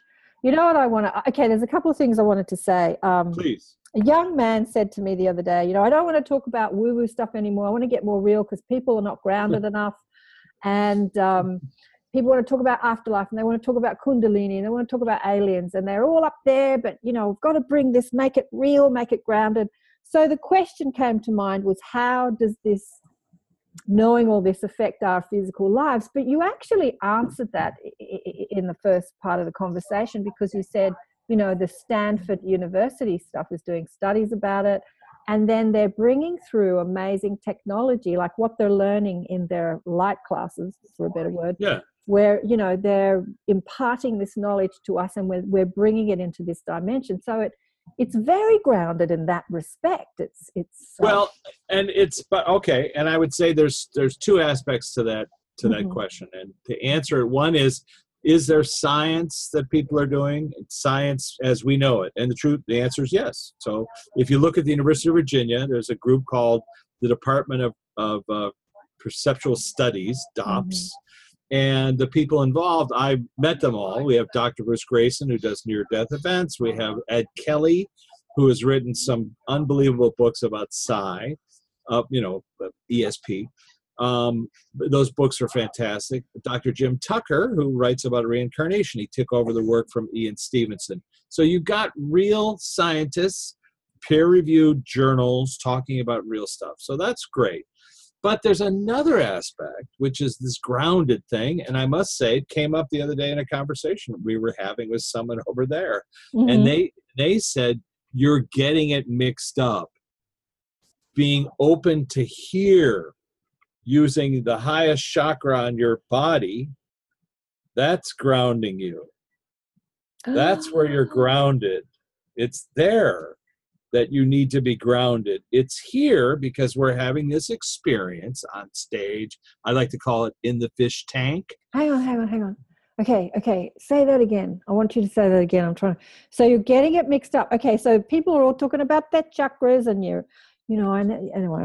So get look, focus on your base chakra and ground, and you know. Focus on the focus on this chakra. I, okay. This chakra what is the one that goes that connects you directly to yeah the other side where we are that's our normal state of being normal state of state being. of Yeah. being. so mhm. you're connected to that this is all virtual reality like the vr headset that you pop on Yes. and this is how uh, the ready player one this is how we experience the journey and everything else but when you take off the goggles you're back home Okay, so to be grounded, you actually open your crown chakra. Now that is illuminating. Thank you. Well, I, I can't take any credit for it. I heard it like in a session the other day. Both flip side. Jennifer and I were saying, "What? What does that mean?" You know, like, what are you talking about? So, you know, but I was going to tell you in terms of Elisa and channeling Eric. Yeah. So, so Elisa, you know, called me up and she said, you know, Rich, I've got these, you know, different mediums that are that want to be participate, and so would you do me a favor and interview them? And I think she thought I was going to interview them, you know, the way a skeptic would, you know, because I'm a film guy and I would mm-hmm. say, like, you know, so tell me, you know, that sort of way. But as you can hear, I'm not interested in that. So I have interviewed, oh, maybe half a dozen mediums like yourself and asked them the same question I asked you was like, what was your first conscious thought about mediumship or that you could hear people? Now it's interesting because you are connected to the person, the person who came through to you very clearly was somebody you knew and Yeah. somebody stayed in touch with. And that's fantastic. It's unique. Uh, people like Tony Stockwell, I talked to him. His, uh, he wasn't doing a channeling Eric thing. I just happened to meet him and I said, you know, can I interview you? And we did this interview. And he said, there was a little boy that used to show up in my bedroom. And I said, have you, is he part of your mob? And he Yeah. said, no, I've never seen him since. Uh-huh. And I said, Would you like to? And he said, What do you mean? And what I've found, uh, if I use the same questions that people ask while you're under deep hypnosis, if I ask the same questions, especially to someone like you, who already has the doorway half open, people can not only access the flip side, but they can meet their guides, have a conversation with their guides, and then go in and meet their counsel yeah. the guides who guide the guide. Yeah. And I've been doing that now. And there's some videos on my website, Martini Prods, at uh, on YouTube. I did it with Dr. Drew. Dr. Drew is a kind of famous. Um, I saw that. I saw that Oh, okay. episode, and it was something that I wanted to talk to you about in this too, because you know, uh, so people are always asking me, "How do I connect? How do I connect with my mob, my guides?" Yeah. Um, I gave them a prettier name years ago. I called them blissful beings because it was what I called my massage business when I was a young masseuse. And um, they said, "Who the hell do you th- who do you think blissful beings are, Karen?" When I'm saying, "What's your name? What's your name?" And uh, so the mob. I'm curious why when you're when you're making those like a funny voice for so- they always sound like Americans. They never sound like Aussies. Why is that? I'm kidding. what was I saying? I've lost my. Why is that? What are you doing? What are you What was I saying? What were we just? I've lost my train of thought Oh, now. uh, blissful beings. Uh, so the question was, uh, how do you connect to the people on the other Oh, side? you interviewing the psychologist on the show. So I watched you do this. Um, like he's, you know, just asking, close your eyes and asked him questions, and you and he said, "You've hypnotized me." And so it was just so simple, so easy, so Yeah. easy, easy. And this is what I say to my little tribe: it's easy, easy, easy, easy. Because once I, you know, found out that I was doing it, I realized I'd been doing it all my life, and I realized that it's you've just got to make it easy. It's you know, Yeah. it's not extra. It's who we are. We are connected. It's just Yeah. this.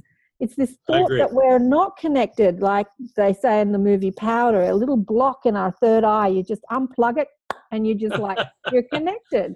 And Yeah. um, you just got to unblock it by changing your mind. And so, watching you do this to this psychologist and having him on the flip side chatting away to his mob and, te- and sitting in the radio studio with you and talking to you Yeah. he's saying you've hypnotized me but you did it in a second or you know you didn't hypnotize Well, me. what's funny, I, I- you know, as I said, that we're, I'm drinking coffee. I don't know how I could possibly hypnotize you. A, and then B, I'm not telling you what you're seeing. You're telling me. I'm asking questions. I, Yeah. You know, I, you know, if I could do it, if I could do that, you know, wave that thing. I, I have no idea how to do that. But my favorite moment is when he said to me, I said to him, "Can we ask your guide to walk you into your council?" And he said, "What's what's a council?" And I said, "I'm not talking to you. I'm talking to your guide who knows what I'm talking about." So Yeah. either he's going to walk us in or he's not. That's up to you. And Yeah. and then he went like, "Okay, we're inside." Blah blah blah. I just thought that was hilarious because of course, his conscious mind was saying, I don't know what it is you're talking about. Yes. It also shows that he's not familiar with the research or literature or or he's ever seen me do that before. This he has no concept of what a council might be. None, zero. Okay. And, and Okay, I so to get to, to get your version of the council, because I was having a bit of a chat with my mob before uh, we came on, and I'm because I was listening, I was re-listening to your interview with George. what would they like to know? Uh, well, I said to them, you know, about the council. I said, "Is so is the council your soul family?" And they gave me some ideas about that. So I want to hear your ideas, and then I'll tell you what they said to me. Who who, Okay. who are the council? Well, Who are the it- council? I could I'll just give you the quick as quick as I could put it. Michael Newton discovered when he was doing these sessions that people would describe going in to meet this these uh, elevated beings, Mhm. elevated blobs of light, right? Mhm. Yeah. and and uh, you know everybody had a different sort of experience sometimes it was like awe-inspiring sometimes in my case i felt like i was going to see some old friends of mine so i had that weird experience Right. that that these guys on the council are anywhere from six usually six to 12 Mhm. I've met a couple of people who've had like three or four, but in Newton's case, six to 12 individuals, roughly. That's about as many as you can handle. Now, what I've discovered, and I just discovered it like this past week, was that because I, I, I realized I can, there's no reason I can't ask questions to these council members. Hypnotherapists normally don't ask questions. Where are we? Where would you like to go? They go, I want to go visit my council or whatever and then they get in there and they and they kind of say describe the environment and i go skip all that let's go up to the first guy take a hold of his hand what's his story what's his name what are you doing here i'm like columbo you know i'm like the detective on the case like how did you get into this council but what's funny is i asked apropos of nothing i said the other day i was doing this with somebody where was it it's like a coffee shop or something no, it was a yeah, restaurant. It was like a studio executive who was asking me about the Dr. Drew. And I said, Do you want to talk to your counsel? So next thing you know, we're talking. So I said to her council member, one of them, she had, I think, 10, no, mm-hmm. nine on her council. I went around each one. Who are you? How did you earn this position on their council? Give me a word that represents your role. And they always give me one word even though mm-hmm. these people have no courage in this case it was courage she had seen this council member it was a, an african council member who was dressed like a slave she said and i said why are you dressed like that she said to represent the struggles that our friend is going through in her life and i learned acceptance with courage oh, great thank you but ultimately I was going to say, you go up and you ask. Oh, the, so the thing I asked her, which I've never asked before, I said, "So how many how many councils are you on?" Right. And she said three. Right. That was new. That was news. And then I went to her lead council member. Everybody has one. They're usually the spokesperson. Usually you don't talk to them. They all sit there, and this lead person like does all the chatting. But I've learned they don't get to talk to anybody. So go talk to them. What's the big deal? this lead council member said that she she's on 12 different councils and i thought wow. It's disconcerting for people to hear that their counsel is also moonlighting with other people other people that they might even know. So you know, how I don't that? find that disconcerting at all. I, th- I find that beautiful. well you're open to it but other people are like jealous. Like what? What do you Mm. mean? I thought i thought this was i thought you were only here for me i can it's tell all you that about me. It's all about me. yes But it just it, it it shows you that oh, you know there is no me. There is only we. You know this whole me. That's thing. right. No, no, it's true.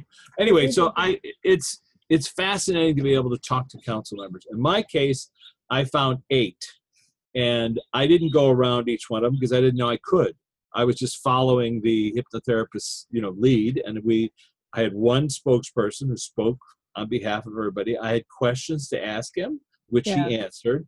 The Yeah. main question that people ask when they get to their council Yeah. is to ask, why me? Why did I choose me? Why did Well, I choose this lifetime? Why did I choose this body, this personality, these circumstances, this life, this lifetime? Bingo. Right. Exactly. Right. And only you can answer that. Yeah. I can't answer for anybody else, but I could answer for me. I understood clearly when they showed me, and and I saw in my mind's eye, which by the way, they showed me like a glimpse of it, and I felt like, oh, I just I get a glimpse of this, and then you know, two or three sessions later, remember I did five. yeah. I was actually like full on. I was right there. It was a life planning session. you So were, I had a glimpse of it. It was just enough information for me to say, I feel like I was at my life planning session and I said, I'd like to be this guy, this film guy, yeah. because the kind of work that he's going to do is going to heal people. Mm.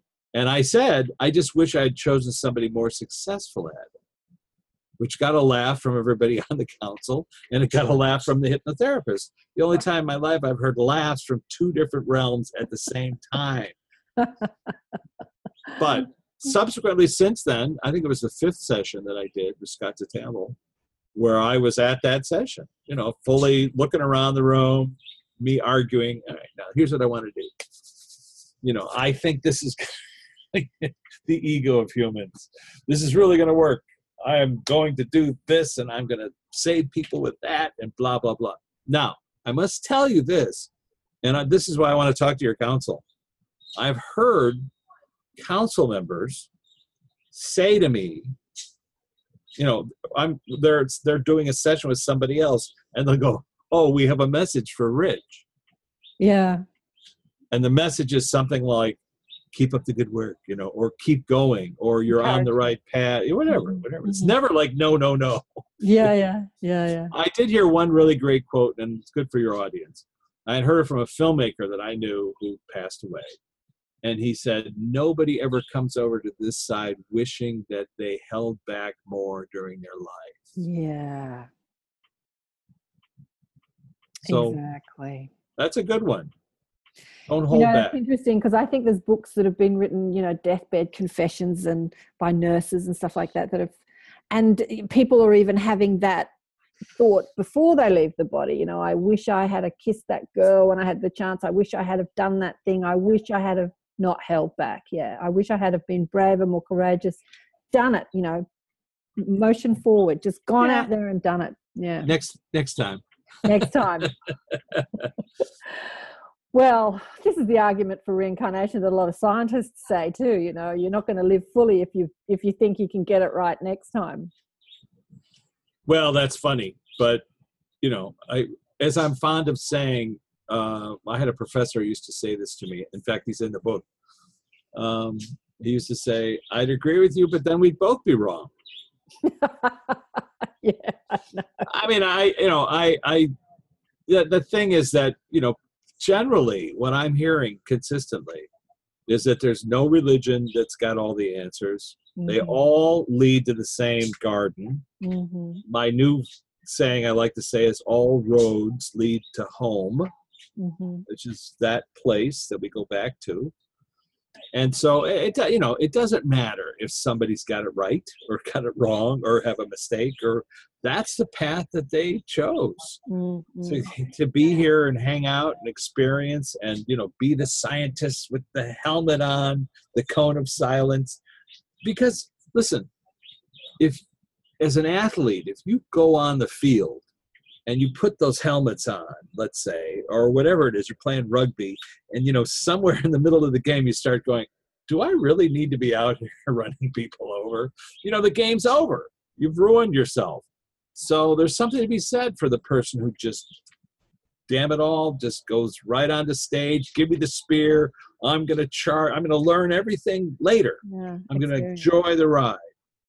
Exactly. you know like you in the shower saying later i can't deal with you right now mom I know it's a funny talk to me story. later talk to me later it was it's the most it's the most vivid experience i've had because she really engaged all my physical senses wow uh, you know i see them very clearly in here but i love like the jamie butler you know jamie butler was one of the first Yeah, yes. lisa met who spoke to and Sure. I've had her on the show, and she, you know, Oh, I met her. She's ador- She- she's lovely. she's amazing. She perceives subtle energy through her outside eyes, and you know, I've had a few spoken, and that- that always fascinates me. I can see lights and sort of a little bit of this and a little bit of that, but nothing like these people perceive. Their their ability of perception with their physical senses is just mind blowing. It's just mind blowing. Well, do you want to hear a cute story about Jamie? yeah. So I was I got an email from a woman in South Carolina that I've never met. Mhm. I interviewed her for Hacking the Afterlife, but I, I don't know her. And I we spoke maybe via Skype, I think. That's as much as I know of her. But she sent me an email and she said, You're supposed to see Jamie Butler. And I said, I, What are you talking about? She said, I was washing the dishes in my apartment and Jesus came through Mhm. and told me to tell you to go see Jamie Butler.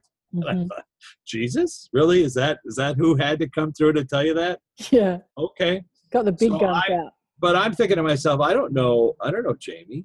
But I Mm. look her up. Turns out she's in LA that week. Right. And so I went over to uh, you know, one of the things that she was doing yeah. and I introduced myself and I said, you know, you, I used some of this your interview with Eric in my book Hacking the Afterlife. Thank you, because I ne- I'd emailed her, I'd never met her, and uh, and so she was channeling Eric at that moment. And so Eric was saying to me, "Can you help my mom with uh, the movie that she's supposed to make out of my book?" And I was like, "Yeah, I'll try that, but but Eric, let me tell you how I got here." You know, and I told him the story. And then he said, "Oh, so you you met my pal, right? My pal Jesus came through." And I went, I said, "Well, what about him? Can we talk to him?" And she said, "Come back tomorrow." So the next day, I came back for the the next session, and she channeling uh, an English woman that she channels. I Oh. Grace. Mhm. Grace, very good. And the entire session was Grace interviewing Jesus. It was fascinating. And she went around the room, and everybody in the room got a chance to ask a question and get an answer. What's fascinating to me about this whole research, especially in his case, is that his story is an alternate story to what everybody's heard. I write about it in Hacking the Afterlife. He, sure as in, as in Jesus, you're talking. as in the dude, yeah, the As guy who was here. All right. Okay. I'm just making sure that you're talking about he as not and not an, as in Eric, as in Jesus. Yeah, I'm sorry. Yeah, yeah, mm. that's all. And it was just, it's just fascinating because I have never, I filmed it. I had never seen it before. It was that idea of her as somebody else, not as Jamie, but as Grace, interviewing this guy and letting him speak through her Mhm. to people's questions. And it was hilarious because at some point somebody was offended because Jesus didn't say "I love you" when he finished talking and Right. complain. And so it was just one of those weird, funny things that people do. So anyway, the point is, is we go into a brain freeze when we use names like that. I do anyway. know, Yeah. We do. It's a brain Yeah. freeze. And so I avoid, you know, I avoid using those names generally. I avoided Mm. using his name for years Yeah, as well. yeah, yeah. But Mm. what I realized when I was doing Hacking the Afterlife, I realized I avoided talking about how many people, and there were at least a dozen, who would approach me apropos of nothing. Guy from India, person, uh, you know, in a, in a conference somewhere, just comes over to me, starts telling me, I, I have this recurring dream that I lived at the time of. Or in the case of flip side, a woman, a close friend of mine who under hypnosis suddenly starts saying, I, you know, I'm living and I'm seeing him and he's like a friend of mine. Yeah. Apropos of nothing. So at some point I realized I was the one preventing his story, let's say, without a capital H, this fellow story who kept showing up willy nilly. I was preventing telling that story. So I do that in Hacking the Afterlife. You know, I find it very unusual. That book's been out for maybe two years now, maybe a Mm. year, maybe two years. Mm. People complain about my research about Amelia Earhart because they don't want to hear that she was captured by the Japanese and died on Saipan. I've been to Saipan. I, you know, I've got tons of research showing what happened to her. but nobody nobody complains about this Jesus research. I find that really fascinating. So has he shown up in any of your sessions? darling one. Let me just show you. Um, you know, I was uh oh bugger. Get out of the way. Bugger, did you call Jesus a bugger? Is that No. what you said? I'm trying I'm trying to ah Jesus, to- you heard her. You heard her, didn't you? I'm oh, I'm trying- sorry. Wait, wait, before we get there, before we go there, Yeah. your counsel. Let's talk to your we were talking about your counsel. We don't have to go down this path anyway. I just I was just randomly riffing. But we were talking about your counsel. Okay, the question I asked you is who- who are the who are the council? Are they different to your soul family? Are they different to your guides? Are they different to your angels? So how who are they? You know, like I just mob them all in together because Yeah, they yeah, mom. I like they, that. they show me, you know, they showed me this faceless mob of more people than I could count that were Oh. just like outlines of bodies Yeah. that was just light really just and i used to scream out you know I, when i was young like everyone had a name for their higher self and or they were talking to jesus or they were talking to mary or someone was channeling their you know galactic guides and they all had these identities and i was Yeah. saying come on guys give me an identity give me an identity who am i talking to here because they just presented this as this mob it really wasn't until i i heard um, esther hicks you know from the channeling um, from the abraham teachings talk about it being Yeah. A stream of consciousness that i'm just like ah, you know my puny linear mind is trying to put this stream of consciousness into some sort of i'm trying to dumb it down and they're Yeah. not and they're not letting me dumb it down they're yeah, just thing. presenting you know they're like these balls of light and i'm like give me a face because i've got a face you know give me a face give me a face but uh, i've had a couple of past life regression things and both times you know my mate jesus has showed up and i could not talk about him because it just it just reeked of bible bashes you know Right, right. and it just Right. it irked me it just irked me so i couldn't even say his name a bit like you you know Yeah. and he kept Lane showing up Yeah. yeah and uh, Oh, I had to make peace with that whole, you know, how his name has been used by religious people knocking on your door saying Jesus is going to save your life. It's like, go away.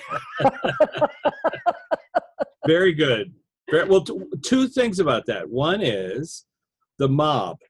the mob. So I was so this came this this came as a detail just about a week ago, and it was that the frequent the amplification of the frequency is better over there if there's more people involved. Say that again. Say that again. So the amplification of transferring messages or trying to talk to somebody is better, stronger Right. over there on the flip side if more than one individual is involved so the idea of a classroom of people trying to reach out to you or helping you access information that makes sense your mob it's it's like an engine so it's like they've all if- they're all in the room at the same time they get a stronger better more amplified way of, conversing with you i'm just Mm, saying that's what came to mind i had just heard that the other day Fascinating. Well, what they said to me when I asked before we came on today, I said, Is it part of my soul family? And they said, No, not really. And Okay. I'm like, Oh, okay. Um, well, then who is the council exactly? And they said, Well, they're really uh, a group of beings that are specifically set up to help you with what you're doing in any one lifetime, be it Very this. good. And I'm like, Okay, right. And um, they said to me, and you know depending on what you do with your life different council members will join or leave so um, i remember you know if you're a historian then you're going to have someone on the council that's going to help you with that or if you're an artist then someone will help you with that or if you're a Yeah. psychic or you know it dep- and there are different stages on your life in your life where you are that or not that and so those council members don't specifically need to be there when you're not you know like when you were younger and you weren't doing this work you didn't need the guys that were on your council now or the people or the blobs of light that are there now helping you do this you know so Yeah. they come and go but uh, you know you've got your soul family that's always with you like your tribe or Yeah, your Uh, classroom, your class, your university class. Yeah. That, you know, and there might be a hundred people in there. There might be twenty. There might be ten. So I've seen people with there, and those are the people you normally are here with. yeah, you can dance within life, like you Some reincarnate. of them, yeah. and And there's affiliated. and- Yeah, that's right. There's affiliated people, but they're generally the people over on the councils are generally non-incarnating. They've already gone Okay. through. So if you look at it uh, from a hierarchical idea, Right, because yeah. I got this from. I'll, let me explain how I got this. So, I was doing my second session with Scott DeTamble, and I he said, "Can we access your guide?" Now I had met him two years earlier with somebody else, and so there I am. I'm seeing him again. You know, Claire Isabel, just the same guy that I met before, and he's he's very open. He's a funny guy. You know, he's a gentle but but very um, quiet nice guy. Let's just put it that way. So when I ask him a question, he'll give me any answer I need. You know, he feels like a like a fellow traveler. yeah. So I said to him, uh, "Well, tell explain your journey." So Scott asked me, like, when did you become Richard's guide? right. And so he said, "Well, it kind of works like this." And he went into this whole explanation. He meaning me talking through him or him talking through me, whichever, however you put it. But as I started to speak, I physically felt myself back there, the Mhm. Richard that's back there, that little that little guy, shift his consciousness over to the guy, like zoop. Not all of it, some of it. Mhm.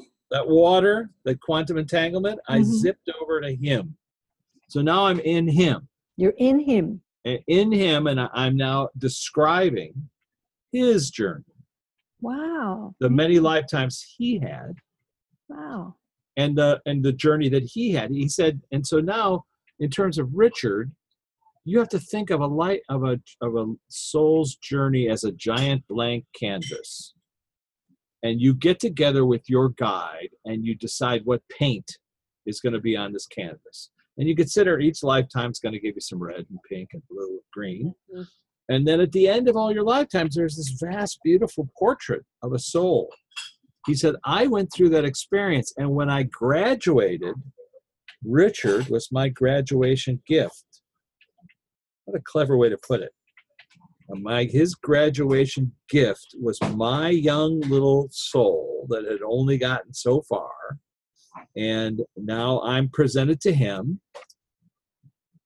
And he and i worked out roughly what i was looking to accomplish through all the journeys and all those lives what the canvas is going to be look like. And he then proceeded to help me with the very initial ones that i did which were not here somewhere else etc until the very first time it's like okay i think you're ready.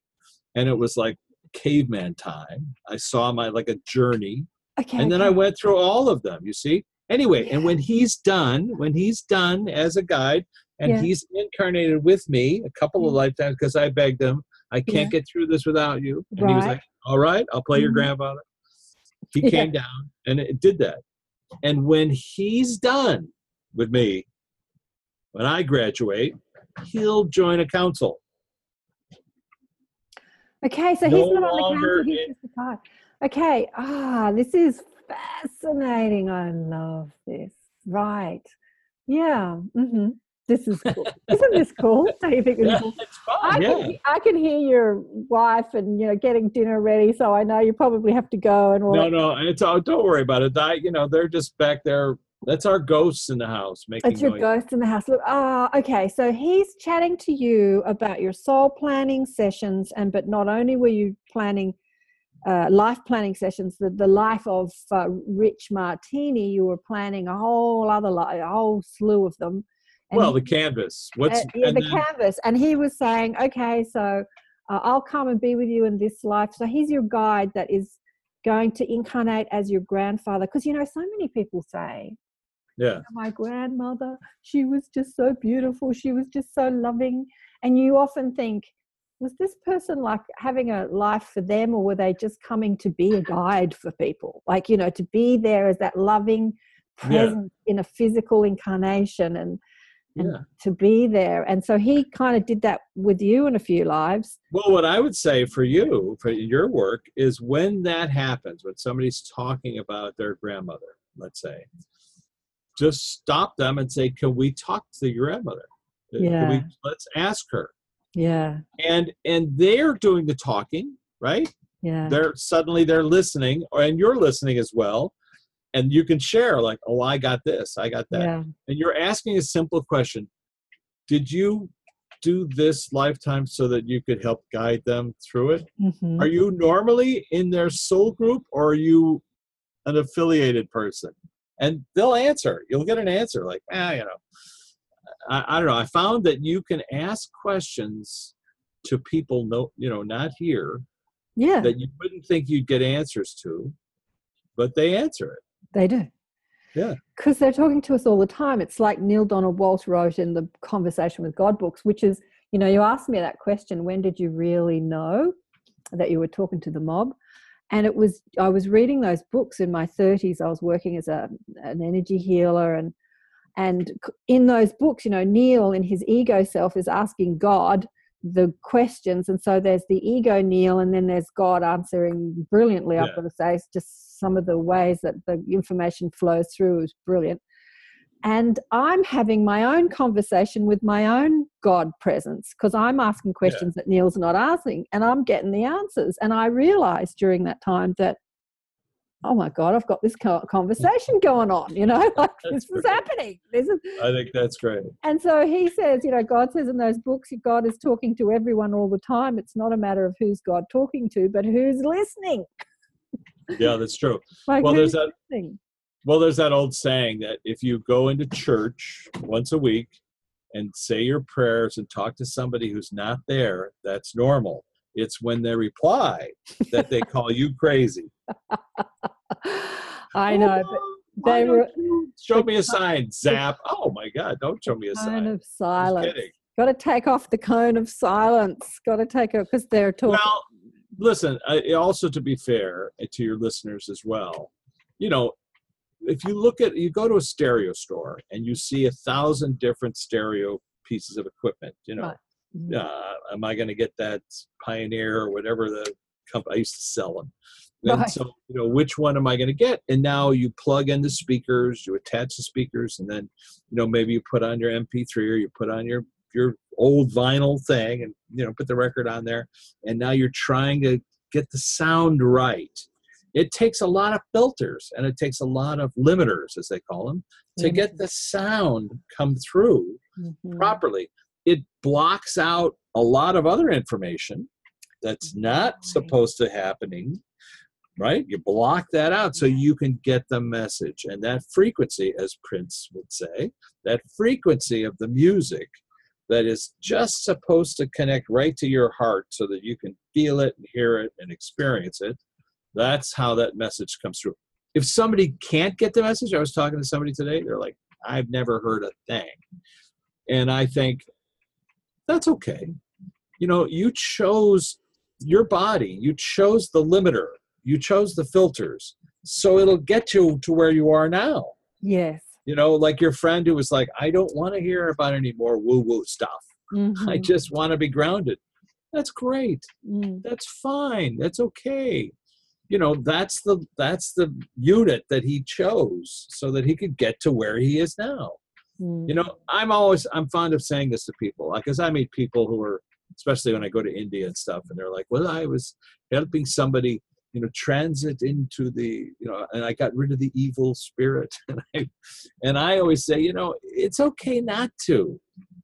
I know we feel the need to help people transit and i understand that especially if they come to you and they go help Yeah. but but if they don't the idea that we have to help people along well they're going to eventually get there Yeah. no matter how much help we give Yeah.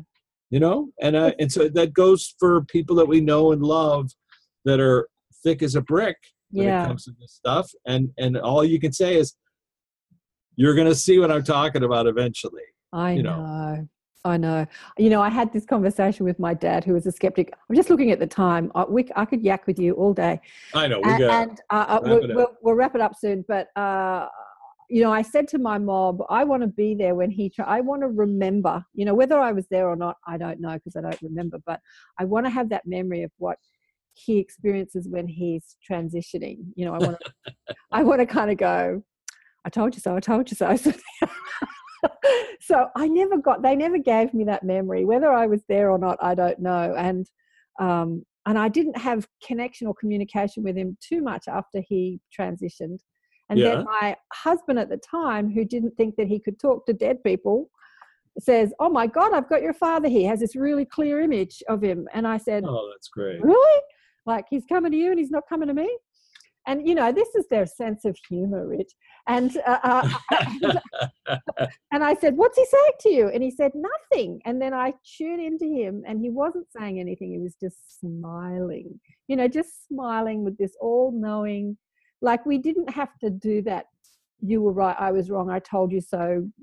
You know it's all that's just Yeah. all ego stuff um, Yeah. because once you're back there you're just home and you've got you know you've got you've got the backstage pass as you say access all areas and so the the what did you call it the the virtual reality game you see it as the game and it's not so in, as as um yeah, but still, you would, yeah, but still, you would like to be able to go. I told you so. I know that. Just, just To all- to all those you know skeptics and, and atheists that say there's no such thing as life after death we want to go Right.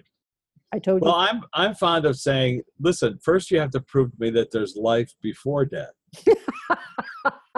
because the argument about what it is, nobody could really define what it is. Uh, You know, it's not only that we can't define death, we can't define life. We can't define words like love. There is no scientific definition.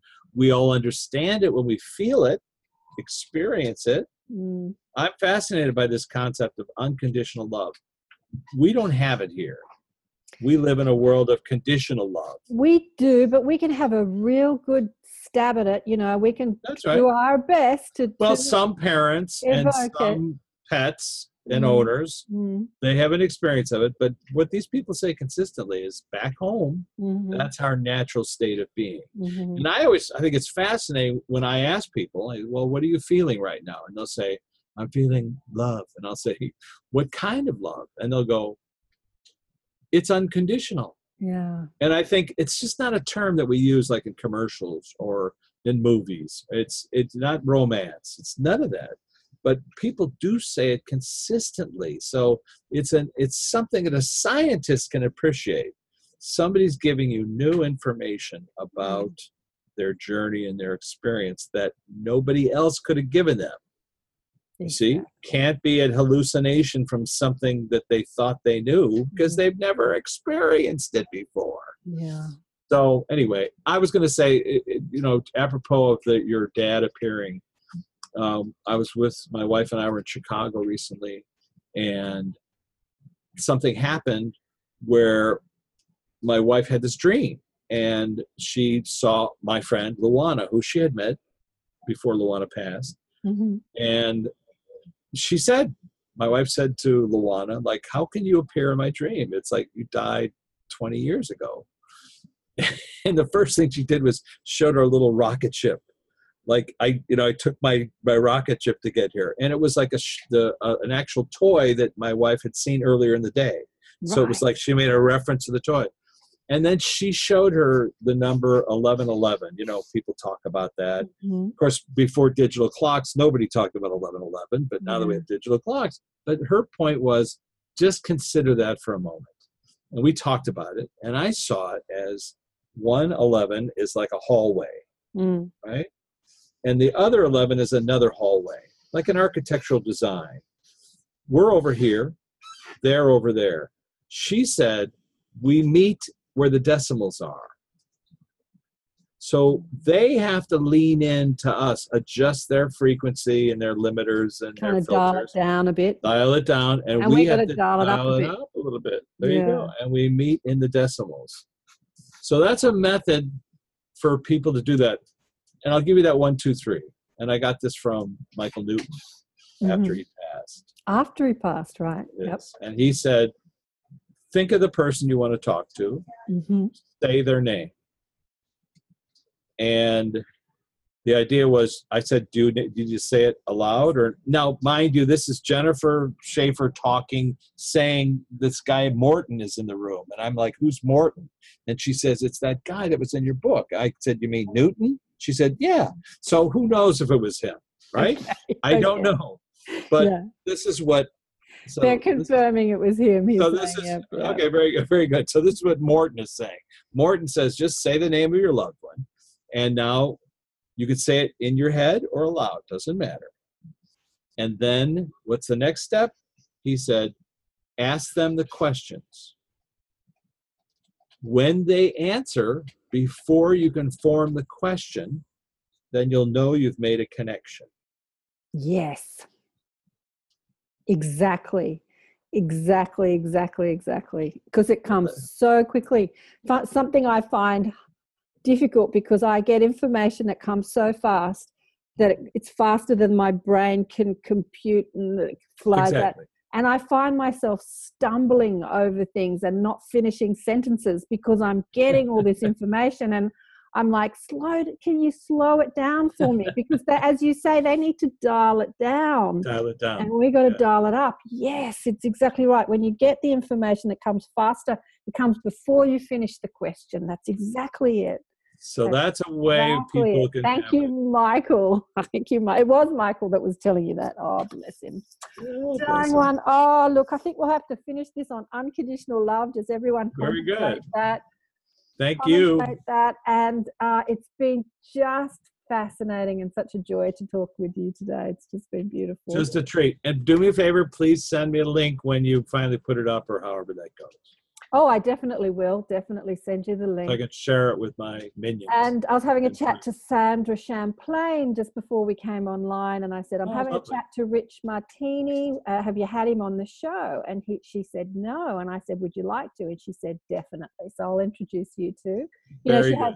You know, Sandra. She has a podcast called "We Don't Die." Oh, lovely. yeah.